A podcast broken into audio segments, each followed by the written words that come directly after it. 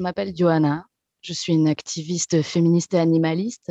Euh, je milite depuis plusieurs années pour les droits des femmes, des animaux et des enfants. Je suis la fondatrice du collectif CAP, qui est un collectif de survivantes de la porno et de la prostitution.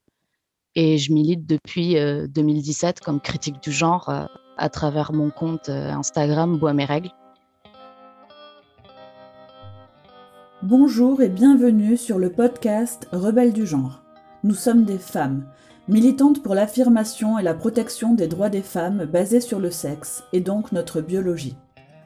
Le sexe est la raison de notre oppression par les hommes et le genre en est le moyen. Nous sommes les rebelles du genre. Nous observons aujourd'hui avec fureur des hommes qui envahissent nos espaces, agressent nos sœurs, revendiquent nos droits conditionnés à la gentillesse et touchés par leur victimisation, les femmes mettent en général un certain temps à comprendre l'arnaque du mouvement transactiviste et commencent souvent par soutenir cette idéologie. Puis elles ouvrent les yeux, constatent sa violence et la refusent.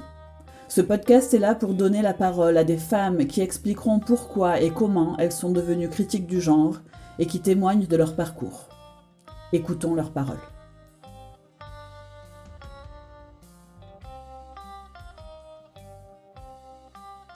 Euh, j'ai toujours été immergée dans le milieu LGBT. Euh, je milite depuis mon adolescence, même avant. Euh, la lutte pour les droits de mes amis gays et lesbiennes, ça a toujours été une évidence dans ma vie. Et c'est plus tard que je suis moi-même devenue queer parce que j'étais une gamine, on va dire, hors norme, un garçon manqué, une enfance très douloureuse. Depuis petite, j'ai toujours eu des problèmes avec les stéréotypes sexistes, les clichés qui ont toujours été une source d'autodestruction physique et psychique. Je suis concernée par la dysphorie de genre. Jeune adulte, je lisais beaucoup sur les artistes femmes euh, queer des années 70. J'admirais beaucoup ces femmes qui brisaient les codes vestimentaires, les codes en ce qui concerne l'apparence, le comportement, la gestuelle, les mots, la vulgarité et la colère assumée. Elles faisaient tout le contraire de ce que la société des hommes attendait d'elles et j'admirais beaucoup ça. J'étais très installée du coup dans le milieu LGBT au point euh, d'avoir connu euh, le binder, qui est de se bander, euh, la technique pour se bander les seins. Je me disais non binaire. J'étais très attirée par l'idée de ressembler à mon père. C'était comme un modèle de liberté pour moi. En fait, c'est facile de rentrer dans le milieu queer. il faut être vulnérable, paumé, troublé par les stéréotypes et donc euh, un peu, on va dire, atypique, très manipulable et surtout une femme. Euh, on va dire que j'étais un peu la proie idéale. Du coup, c'est facile de devenir queer parce qu'il suffit juste de le vouloir aujourd'hui. Moi, j'avais des prédispositions. Par contre, la majorité, on va dire, n'en ont pas vraiment. Euh, moi, on m'a tout appris. Vous n'êtes pas seul quand vous plongez. Vous avez des bons profs experts en manipulation. Pour moi, c'était des hommes. J'ai vu beaucoup de gens rentrer dans le milieu euh, tout d'un coup quand les définitions ont changé, car la définition du mot trans aujourd'hui ne demande ni de souffrir d'un trouble, ni de vouloir un changement, ni d'être mal dans son corps, ni dans sa tête. C'est ouvert à tous. Être trans, c'est ne pas être conforme au genre assigné. Mais en fait, qui est conforme à des stéréotypes sexistes à 100% Personne. Enfin, personne n'est heureux et épanoui en étant un cliché ambulant, soyons honnêtes, quoi. Donc, euh, tout le monde est trans et personne ne l'est concrètement aujourd'hui. Et si tout le monde est trans, alors ceux qui souffrent vraiment euh, de ce que représente euh, leur corps sont ensevelis, on va dire, par les autogynéphiles, ces hommes qui ne souffrent pas, qui sont juste des fétichistes de la féminité. Et donc, on fait comment pour aider ceux qui vont mal? C'est ainsi aussi que j'ai compris que le mouvement n'avait aucune intention de se battre pour la reconnaissance de mes troubles, mais plutôt parce que euh, l'usage d'artifices et de paillettes, euh, on avait fait une mode, quoi. C'est une mode, le queerisme. J'ai ouvert les yeux après plusieurs années. Je me suis beaucoup perdue, longtemps, pour finir par me trouver. Je pense que c'est nécessaire dans notre jeunesse de se perdre pour se découvrir. L'introspection, c'est vital. Mais le problème, c'est que de se perdre chez les queers, ça peut vous faire prendre des, des décisions irréversibles. Et j'ai vécu un changement euh, radical au sein de ce mouvement. Ça a été rapide. J'avais cette fureur en moi euh, d'appartenir à un groupe que je pensais être radicalement à l'opposé de ce qu'on voit au quotidien. Sur le papier, en tout cas, c'est ce qu'on nous vend en voyant le milieu queer. J'étais une fille qu'on qualifiait de bizarre, très extravertie et à la fois très isolée et timide. J'adorais le milieu du gaming, des jeux vidéo. Je joue beaucoup, encore aujourd'hui.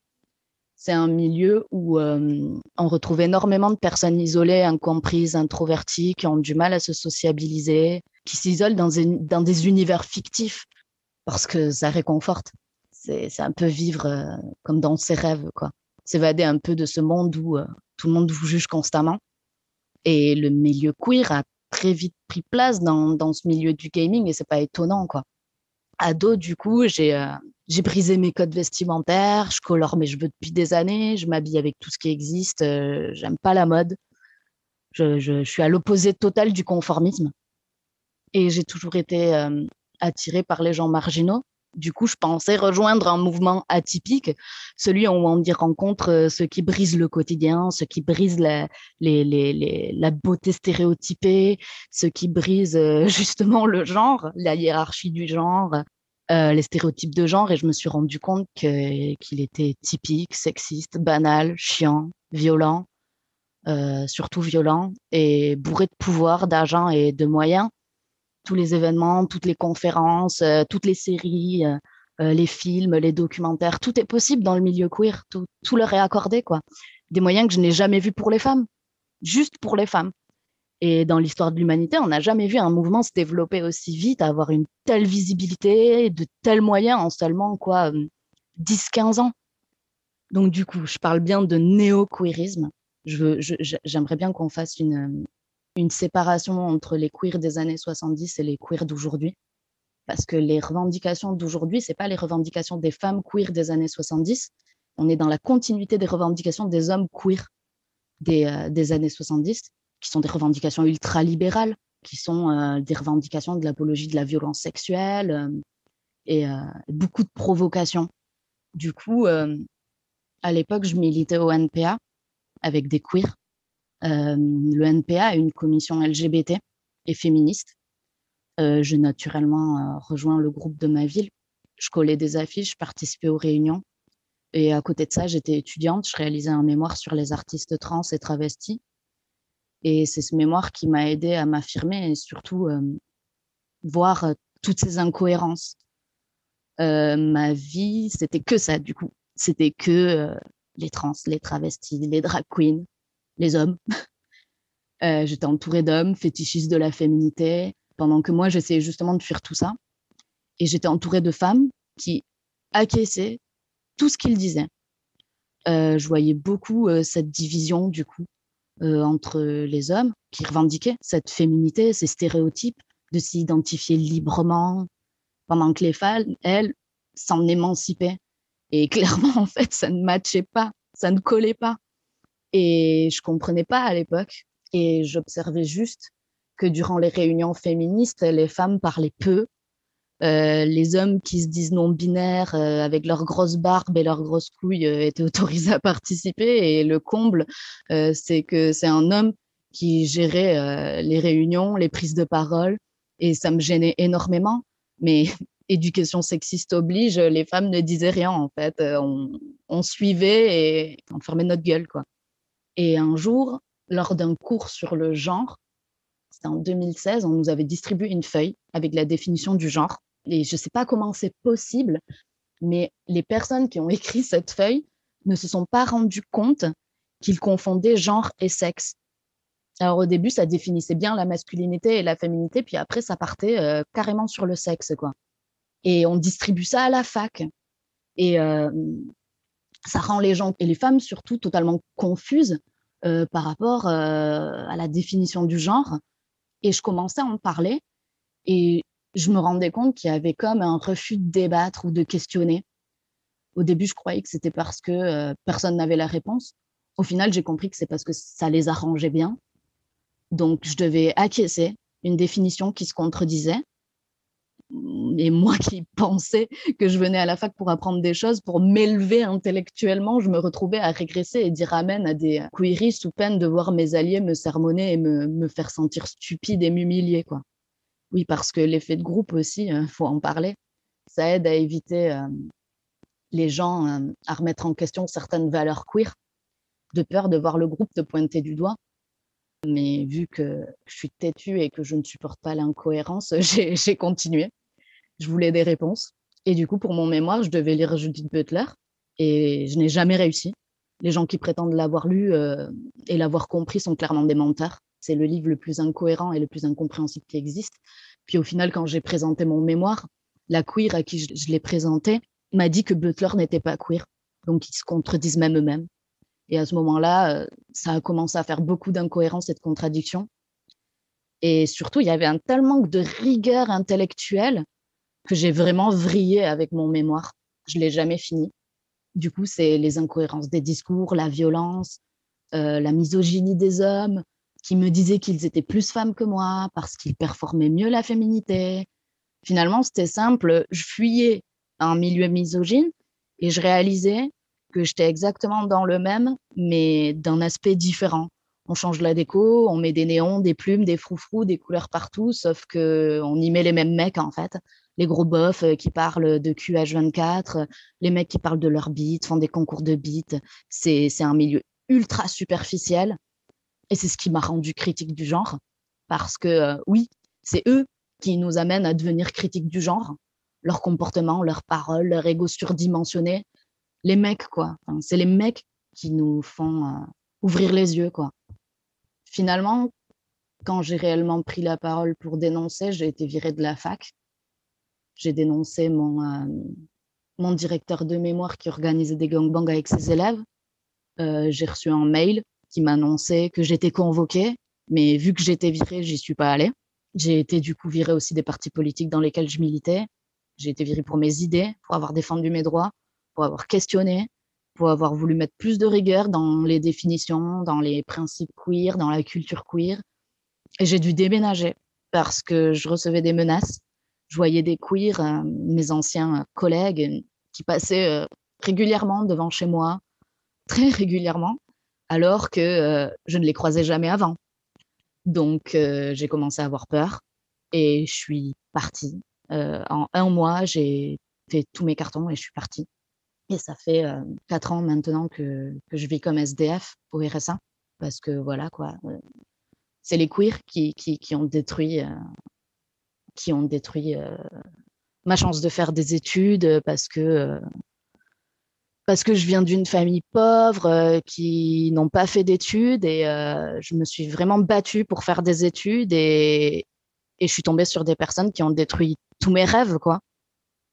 Et c'est une secte c'est clairement une secte parce que quand on la quitte, ils nous font regretter. Ils vous traquent, ils vous harcèlent. C'est une réelle menace pour les droits des femmes parce que euh, le transactivisme, dans son histoire, tire sa source de la violence. Euh, derrière son image de faux rebelles sont des revendications d'hommes euh, par le porno, par la prostitution, par le BDSM. Les hommes, dans l'art queer, en fait, ce que les hommes ont fait, c'est vraiment banaliser la violence sexuelle, une violence sexuelle revendiquée et assumée. Et l'art queer, comme toute l'histoire de l'art, n'échappe pas à la binarité. Aujourd'hui, on ressort les femmes artistes de l'ombre, on essaye euh, de faire des expositions, on, ressort de, l'ombre des, femmes euh, dont on ne parlait jamais. Et, euh, et le queerisme n'échappe pas à ça. Aujourd'hui, chez les queers, c'est la même chose que ce soit dans les années 70 euh, ou, aujourd'hui, ce qu'on voit le plus, c'est les hommes, c'est l'art des hommes, c'est la parole des hommes.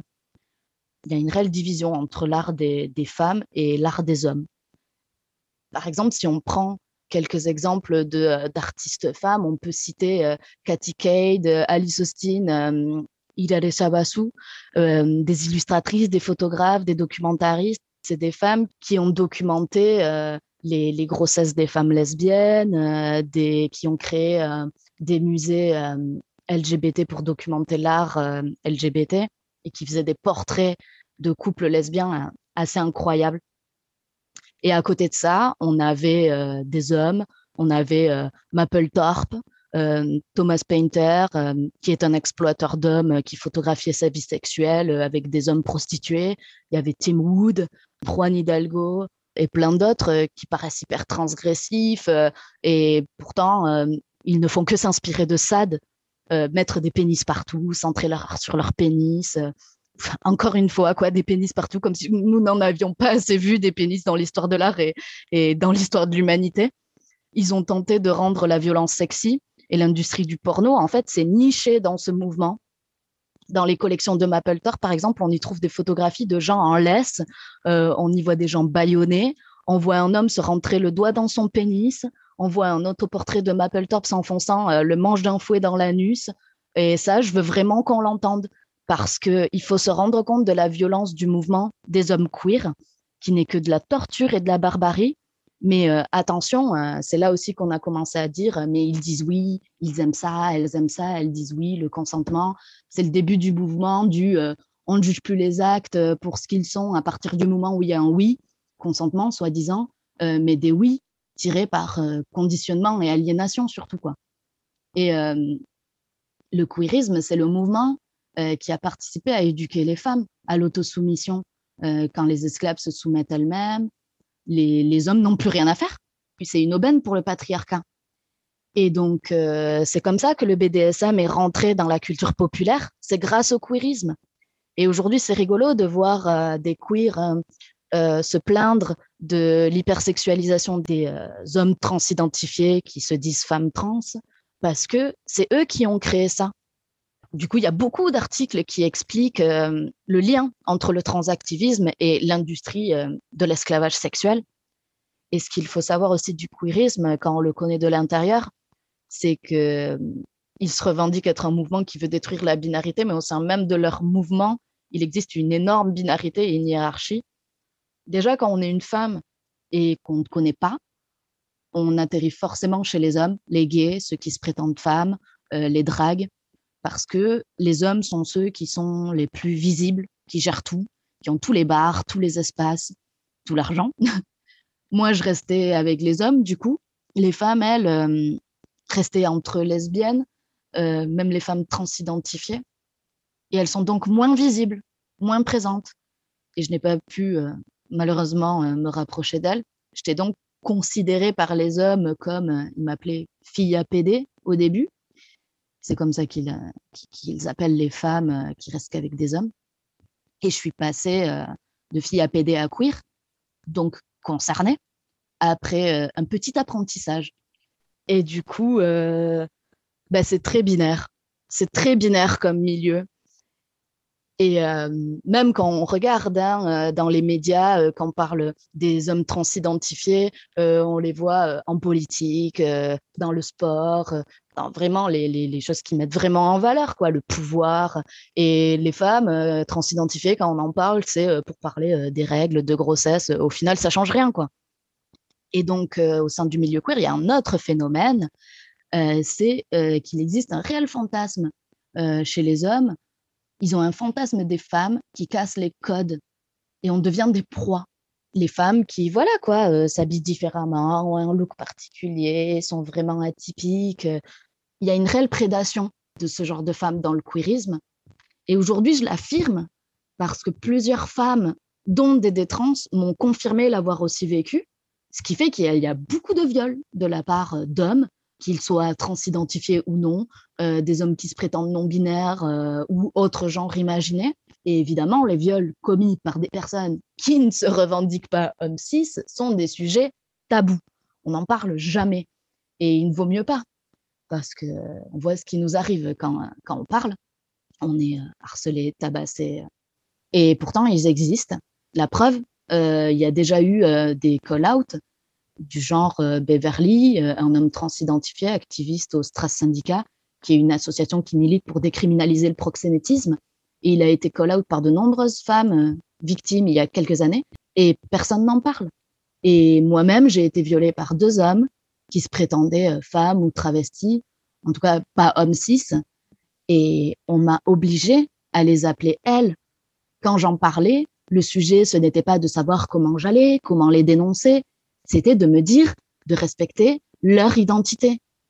Et excusez-moi, je vais être claire, être violée par une bite ou être violée par une bite qui se prétend femme, il y a zéro différence.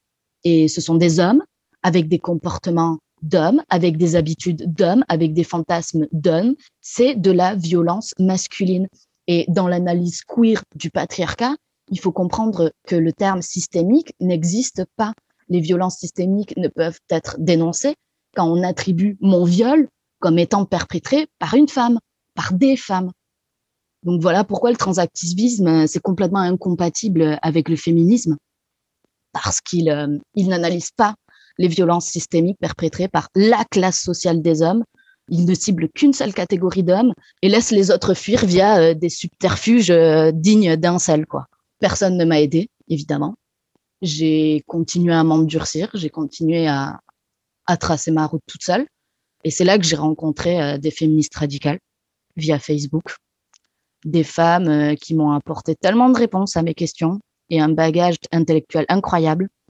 Des femmes comme Flo Marandé, Francine Sporenda, Ibtissam Blashgar, euh, mais aussi Christine Ledoiré, Rosanne Ischer, Valérie Pelletier et d'autres qui sont devenues des amies et que j'ai envie de citer comme Stella, Margot, des femmes qui ont mis réellement euh, des mots euh, sur, euh, sur ce que je pensais, mais je n'arrivais pas à expliquer ce qui m'arrivait. Et c'est elles qui ont posé les mots et, qui m'ont sorti de, de, ce cauchemar. En 2017, du coup, j'ai créé mon compte Instagram Bois mes règles. Mais au début, début 2018, je militais via une page que j'avais créée qui s'appelait Rat Femme Army. Avec une amie, on traduisait des articles, des témoignages de détrance on expliquait ce qu'étaient réellement les chirurgies de transition et on faisait beaucoup de misandries, de blagues misandres. Et on recevait énormément de menaces et d'insultes. On avait atteint les 15 000 abonnés quand la page a été censurée. Et elle a été censurée à cause d'un post qui parlait d'un homme trans, Scott, qui expliquait l'horreur de la phalloplastie, les étapes, les chirurgiens, tous les détails. On nous a accusé de mentir, que cette personne n'existait pas. La page a été signalée massivement et elle a sauté en 2019. Du coup, je suis partie sur Bois mes règles, qui est euh, clairement mon défouloir pour dénoncer tout ce que j'ai à dire à propos de, de ces lobbies, de ces hommes. C'est mon espace de liberté d'expression. Au début, euh, j'étais très attaquée par des antiféministes qui trouvaient le slogan dégoûtant. J'avais vraiment fait un compte basé sur la misandrie puis en 2019, c'est devenu euh, mon cri de guerre à de femme. Des amis m'avaient signalé qu'une plateforme queer censée renseigner sur les règles, mais qui disait que les hommes pouvaient aussi avoir des règles. Cette plateforme qui s'appelle Cyclique. Et euh, cette plateforme commençait à utiliser le slogan Bois mes règles et ça m'a mis hors de moi. Pourquoi? Parce que je me sens pas femme ni quand je me lève le matin, euh, ni quand je marche dans la rue, ni quand je fais la vaisselle ou que j'ouvre un livre. Par contre, quand j'ai mes règles, que j'ai mes tétons qui deviennent sensibles pendant l'ovulation, que j'ai mes seins qui deviennent douloureux avant les règles, quand je dois prendre la pilule, quand je dois prendre la pilule du lendemain, quand je dois faire attention à ma flore vaginale, à mes pertes blanches, ouais, là, je me rappelle que je suis une femme. Parce que mon corps me le rappelle.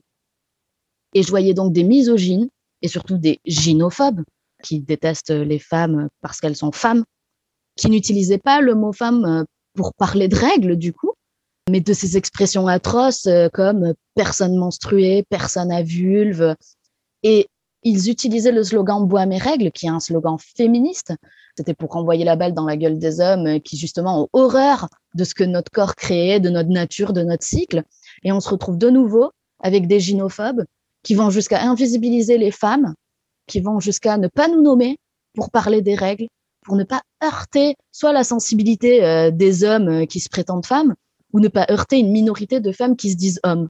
Du coup, j'ai déposé la marque pour faire une action politique. Ça a été une action coup de poing euh, contre les queers et faire parler du féminisme radical. les médias ne parlent jamais c'était 2019, donc euh, on ne parlait jamais du, danger du transactivisme, c'était tout nouveau, de leur technique. Et euh, par cette action, j'ai voulu euh, faire parler des revendications du féminisme radical. On avait eu une interview sur Cosette qui avait fait en sorte de cibler le sujet sur l'origine du terme, mais c'était pas le débat. C'était une technique du coup pour ne pas parler des revendications radicales du féminisme, mais on n'est pas rentré dans leur jeu et on a dit ce qu'on avait à dire.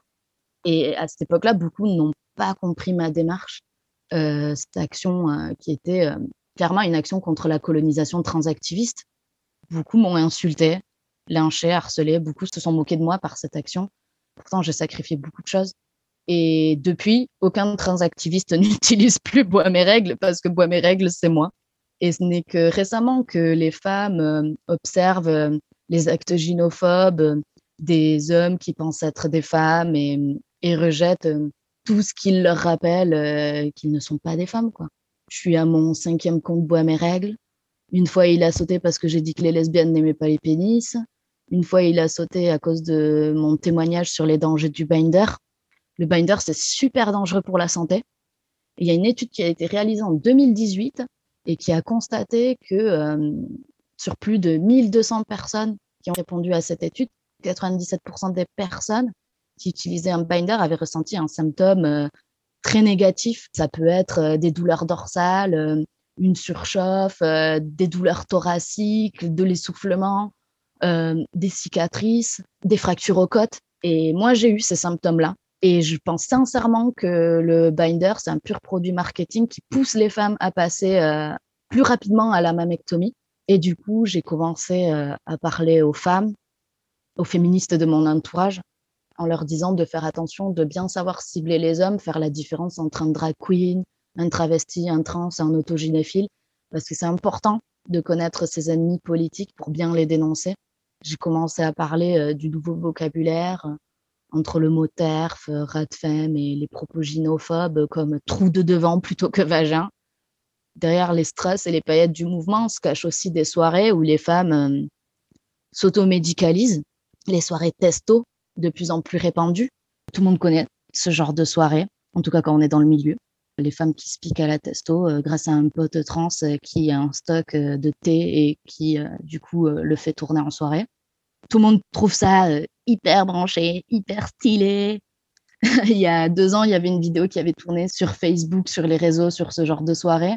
Moi, je trouve que c'est comme la drogue. Je trouve ça ridicule de s'injecter des produits toxiques dans le corps, surtout en ne sachant pas les effets que cela aura.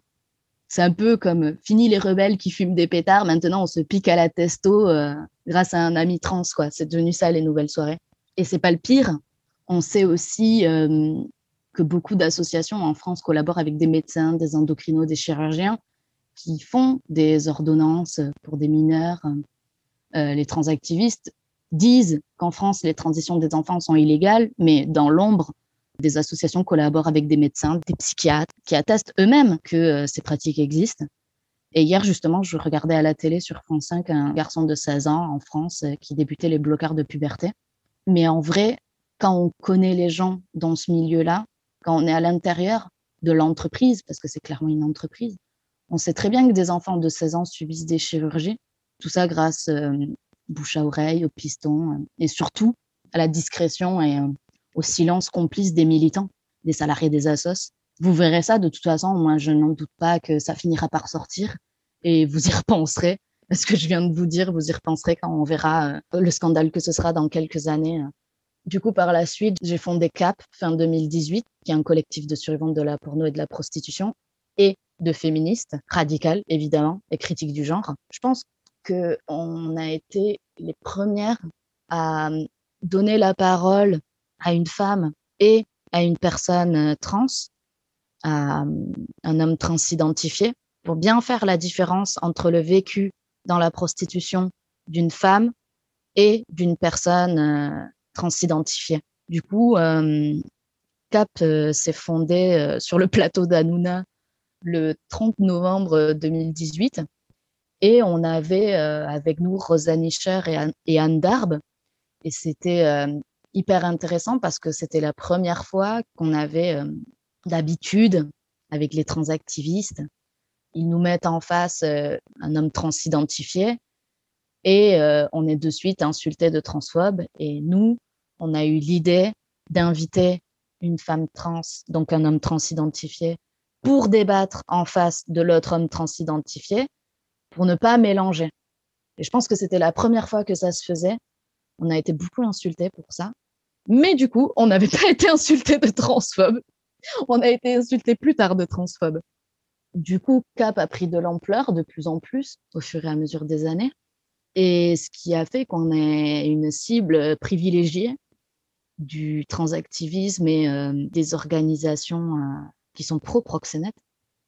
Et euh, du coup, on, reçoit énormément de menaces, de menaces de mort, d'insultes, de menaces de viol.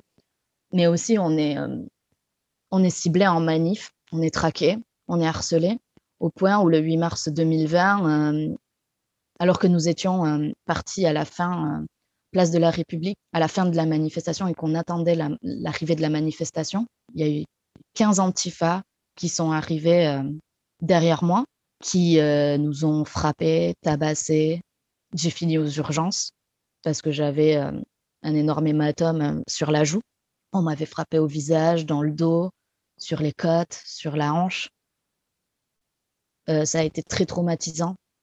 J'ai pris 28 jours d'ITT et ma collègue survivante a pris 29. Non, je me trompe. J'ai pris 29 jours d'ITT, elle en a pris 28. Et ça a été très traumatisant, surtout que ça a enchaîné sur euh, le confinement. On s'est retrouvés euh, traumatisés, isolés. Sur les réseaux sociaux, on était menacés de partout. On recevait des messages atroces, des gens qui disaient euh, que c'était bien fait pour notre gueule, qu'on le méritait, alors que notre action consistait à déployer une banderole de 4 mètres de long avec le visage de 120 femmes mortes dans la porno et de la prostitution. Et des gens sur les réseaux sociaux par euh, à coup de centaines de commentaires, euh, que ce soit sur Twitter, sur Facebook, sur Instagram, disaient que c'était bien fait pour nous, qu'on méritait plus d'ailleurs. Ils disaient qu'on méritait plus. Ça a été très traumatisant. Puis après, le 10 juillet 2020, euh, lors du rassemblement contre Darmanin pour dénoncer l'arrivée de Darmanin au gouvernement, on a été ciblé. On ne venait même pas en tant que CAP. Et il y a des femmes des collages féminicides Paris qui nous ont pris à partie, qui ont commencé à nous insulter, à nous accuser de choses, à nous traiter de transphobes. Et là, j'ai commencé à comprendre que, en fait, les membres de CAP, on ne peut plus aller en manif juste en tant que féministe. C'est plus possible. Parce qu'il y aura toujours quelqu'un pour nous cibler, pour nous harceler, pour nous insulter. Du coup, euh, le 25 novembre 2020, pareil, des membres de CAP ont été euh, encore ciblés, encore harcelés à la manif euh, qui se passait, je crois, à, Montreuil. Puis, le 8 mars 2021, rebelote. Là, c'était avec euh, les Amazones. CAP avait organisé une, une action. Et donc, on avait demandé aux Amazones de participer pour être plus nombreuses. Et il y avait Marguerite Stern qui était venue. Puis, on s'était mise sur la statue de la République. Puis on a vu euh, au bout d'une heure euh, plus de 200 queers débarquer euh, en hurlant, en nous insultant. Et surtout, ce qui moi, ce qui m'a le plus choqué, c'est pas qu'ils viennent et qu'ils hurlent parce que c'est dans leurs habitudes. Qu'ils harcèlent, c'est dans leurs habitudes, ça me choquait pas. Par contre, qu'ils arrachent les banderoles sur lesquelles on dénonçait que Jackie et Michel étaient accusés de proxénétisme, qu'on soutenait je je sais plus comment elle s'appelle. Valérie. Valérie Bacot. Voilà, merci. Ça m'avait choqué aussi quand euh, les transactivistes avaient euh, arraché la banderole où on soutenait euh, Valérie Bacot. Pas seulement les arracher, ils les brûlaient, ils les piétinaient. Et ils s'attaquaient même aux, personnes handicapées de notre collectif, à Betty, qui leur pointait sa carte handicapée devant le nez pour lui dire leur dire bah, ne m'attaquez pas, ne me frappez pas. Ils en avaient rien à faire. Ils aspergeaient de peinture sur les yeux, sur le visage, sur le pull, toutes les personnes qui s'approchaient un tout petit peu d'eux, d'elles. Et il y a aussi ce slogan, alors qu'on est un collectif de survivantes, et ce slogan qui répétait en boucle Pas de féminisme sans les putes c'est violent, c'est violent au point que Daria a, vraiment pété un plomb sur la statue et euh, nous disait euh, Je vois mon proxénète au milieu de ces gens et il rigole. Et il rigole parce que ça l'arrange. Et on a continué, on est resté, je crois, quatre heures sur la statue. C'était dur, mais franchement, euh, c'était nécessaire. En fait, c'est ça le plus important, c'est que c'est nécessaire de faire ce genre d'action. C'est dur, c'est un sacrifice mais il faut le faire pour euh, ouvrir les yeux euh, des femmes sur ce qu'est la réalité de ce mouvement, des jeunes qui se pensent antifa, qui pensent faire la révolution et qui dans les faits, ça se résume à harceler et tabasser des femmes qui n'ont pas des discours qui les arrangent ou, ou je sais pas. C'est des jeunes, c'est ça le plus triste, quoi. C'est que c'était vraiment des jeunes qui étaient très violents. On a eu des quenelles, un, un... je sais même pas si c'était un homme ou une femme, un queer qui nous a fait une quenelle, des hommes qui nous faisaient des signes sexuels, des femmes voilées qui nous faisaient des doigts d'honneur. C'était très violent. Et on a fait par la suite plusieurs rassemblements, mais qui se sont bien passés parce que aujourd'hui, on essaye de se cacher quand on organise quelque chose. On peut plus faire ça publiquement. C'est plus possible. Moi, c'est ça qui me blesse le plus, je pense, c'est de me dire que je peux plus être juste une féministe qui se bat pour ses droits. Je serai toujours Johanna de Cap, la femme à harceler, à lyncher, à faire virer de manif. Et ça me manque l'époque où je pouvais juste débarquer à une manif toute seule et, et ne rien craindre. quoi. Aujourd'hui, je suis obligée d'aller dans des rassemblements, par exemple organisés par OLF, Oser le féminisme, parce que je sais que dans ce genre de rassemblement, je ne risque rien. quoi. Je suis très harcelée sur les réseaux sociaux, au point où quatre personnalités qui militent dans des associations qui veulent décriminaliser le proxénétisme ont porté plainte contre moi, contre mon collectif. Je dois être à mon dixième compte Facebook. Euh, j'ai dû avoir six comptes Instagram, euh, trois sites. Euh, et récemment, là, en janvier, j'ai vécu un énorme harcèlement, encore une fois, par des gens qui veulent décriminaliser le proxénétisme. Euh, donc, pour résumer, est-ce que tu peux euh, décrire euh, les événements des, quelques, des derniers mois, des, dernières semaines qui t'ont poussé à témoigner? Du coup, ce qui m'a motivé à témoigner, c'est le dernier harcèlement en date que j'ai vécu à cause d'un homme qui est activiste au sein du STRAS, qui est une association qui veut décriminaliser le proxénétisme, je le rappelle. Et il a fait une vidéo sur moi en fait, il y a un de ses abonnés qui m'espionnait sur mon compte privé a fait une capture écran de euh, ma story où je parlais euh, de son site et euh, il en a fait une vidéo qu'il a publiée sur YouTube sans mon consentement, que j'ai réussi au bout d'une semaine, à force de signaler, à faire supprimer. Mais pendant toute une semaine, c'était des centaines et des centaines de commentaires qui insultaient mon physique, qui insultaient mes valeurs, mon engagement. et il l'avait partagé sur Twitter, ce qui a fait qu'une autre activiste de cette organisation a pris le relais dans le harcèlement en republiant une vidéo aussi de septembre 2021 où je parlais des faux vagins, que je disais ce que j'en pensais, comment ça se passait, comment ça se construisait et que je donnais mon avis là-dessus. Du coup, ça a mené à prolonger le harcèlement pendant plus d'une semaine où là, pareil, des commentaires affreux qui d'habitude ne m'atteignent pas tellement, mais là, c'était vraiment le harcèlement de trop qui a fait que je me suis. je ne contrôlais plus mes émotions, je contrôlais plus mes crises d'angoisse, mes crises de panique et je me suis évanouie un jour dans ma salle de bain. Du coup, aujourd'hui, je suis sous antidépresseur et j'ai envie de dire que tout ça, c'est à cause d'eux, que c'est à cause de leur harcèlement, que c'est à cause de, de leur façon de faire. Je ne sais pas comment expliquer que faire de toi une cible, et c'est une traque, c'est une chasse aux sorcières, quoi. D'habitude, je gérais, j'ai été étonnée moi-même de voir que je gérais plus et qu'aujourd'hui, euh, je suis obligée d'avoir des antidépresseurs pour aller mieux. Et aussi, euh, j'ai fait une grosse pause là, du coup, depuis janvier, euh, par rapport au militantisme, alors que alors qu'on est sollicité dans CAP euh, et je ne peux plus, je ne peux plus, je sature. Et ça ne devrait pas se passer comme ça. Ça ne devrait pas être comme ça le militantisme. Quoi. On devrait pouvoir aider les femmes et, apporter ce qu'on a apporté sans vivre ce genre de méga attaque. Le cyberharcèlement, on, on a l'impression que on a une grosse méconnaissance du cyberharcèlement et ça se voit parce que moi-même, euh, mon médecin, euh, quand je lui expliquais euh, que je vivais du cyberharcèlement depuis plusieurs années, il comprenait pas, il comprenait pas la gravité, il comprenait pas. Du coup, j'ai dû changer de médecin généraliste.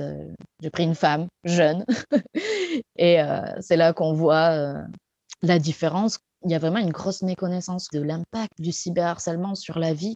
Moi, déjà, ben, je suis toujours SDF au RSA. Pourquoi? Parce que j'ai peur, parce que je vis dans la peur, parce que je sais qu'il y a des gens, ils attendent que ça de me trouver.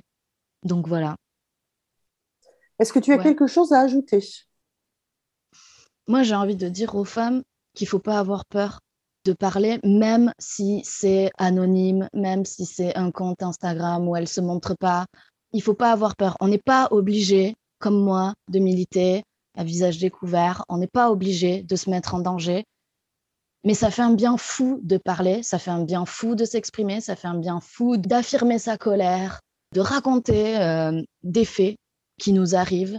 Et je suis sûre qu'il y a plein de femmes étudiantes, surtout, qui vivent des trucs atroces actuellement dans les universités, comme moi je l'ai vécu, et euh, qui, pour avoir un diplôme, se taisent, s'écrasent, parce qu'elles veulent avoir leur diplôme. Et aussi, j'ai envie de dire aux femmes qu'il ne faut pas hésiter à en rire. Je sais que c'est bizarre de dire ça. Je pense que par l'humour, on peut faire passer beaucoup de messages aussi. Moi, je sais que dans CAP, euh, on blague beaucoup. Ça nous aide beaucoup à nous détendre, à ne pas tout prendre au sérieux. Mentalement, ça nous fait respirer de rire de choses horribles, l'humour noir, hein. mais ça nous aide, quoi. Aujourd'hui, j'en rigole des attaques qu'on a subies le 8 mars, euh, on en fait des blagues, pas tous les jours, hein. mais je pense que c'est important d'en rire au bout d'un moment pour prendre du recul, pour mieux le voir, pour euh, apprendre aussi. Moi, ça m'a permis d'apprendre d'en rire parce que euh, ce que j'ai retenu du 8 mars 2021, c'est qu'avec Alicia sur la statue, on rigolait beaucoup, on se, moquait beaucoup des queers en leur envoyant des punchlines. Et moi, en tout cas, ça m'a énormément aidé à tenir pendant des heures sur cette statue. Et c'était vraiment rigolo, quoi. Et c'est important de rire, et c'est important de se moquer d'eux, et c'est important d'avoir de l'ironie. Et... Parce qu'en plus, ça, ça les énerve vraiment. Ça les titille vraiment. Et je trouve que l'humour, c'est important, quoi, dans le féminisme c'est important, même entre nous, quoi, de se créer des gangs euh, radlol, de, s'envoyer des mèmes. C'est important pour tenir face à la violence. Parce qu'il n'y a pas 36 000 solutions pour tenir face à la violence. Il n'y a pas de remède miracle. Le militantisme, c'est dangereux, c'est violent. Si tu ne veux plus être dans la violence, ben, il faut quitter le militantisme. Aujourd'hui, c'est la seule solution qu'on nous donne, en fait. Et moi, je trouve que pour mieux l'encaisser, l'humour, euh, ça aide beaucoup. Merci d'avoir écouté notre parole et n'hésitez surtout pas à partager le plus largement possible. S'il vous plaît, signez la déclaration des droits des femmes basée sur le sexe, womensdeclaration.com. Rejoignez-nous, n'ayez plus peur, ensemble, nous ferons changer les choses. Si vous souhaitez témoigner, contactez-nous par mail. À bientôt pour un nouveau témoignage de Rebelles du genre.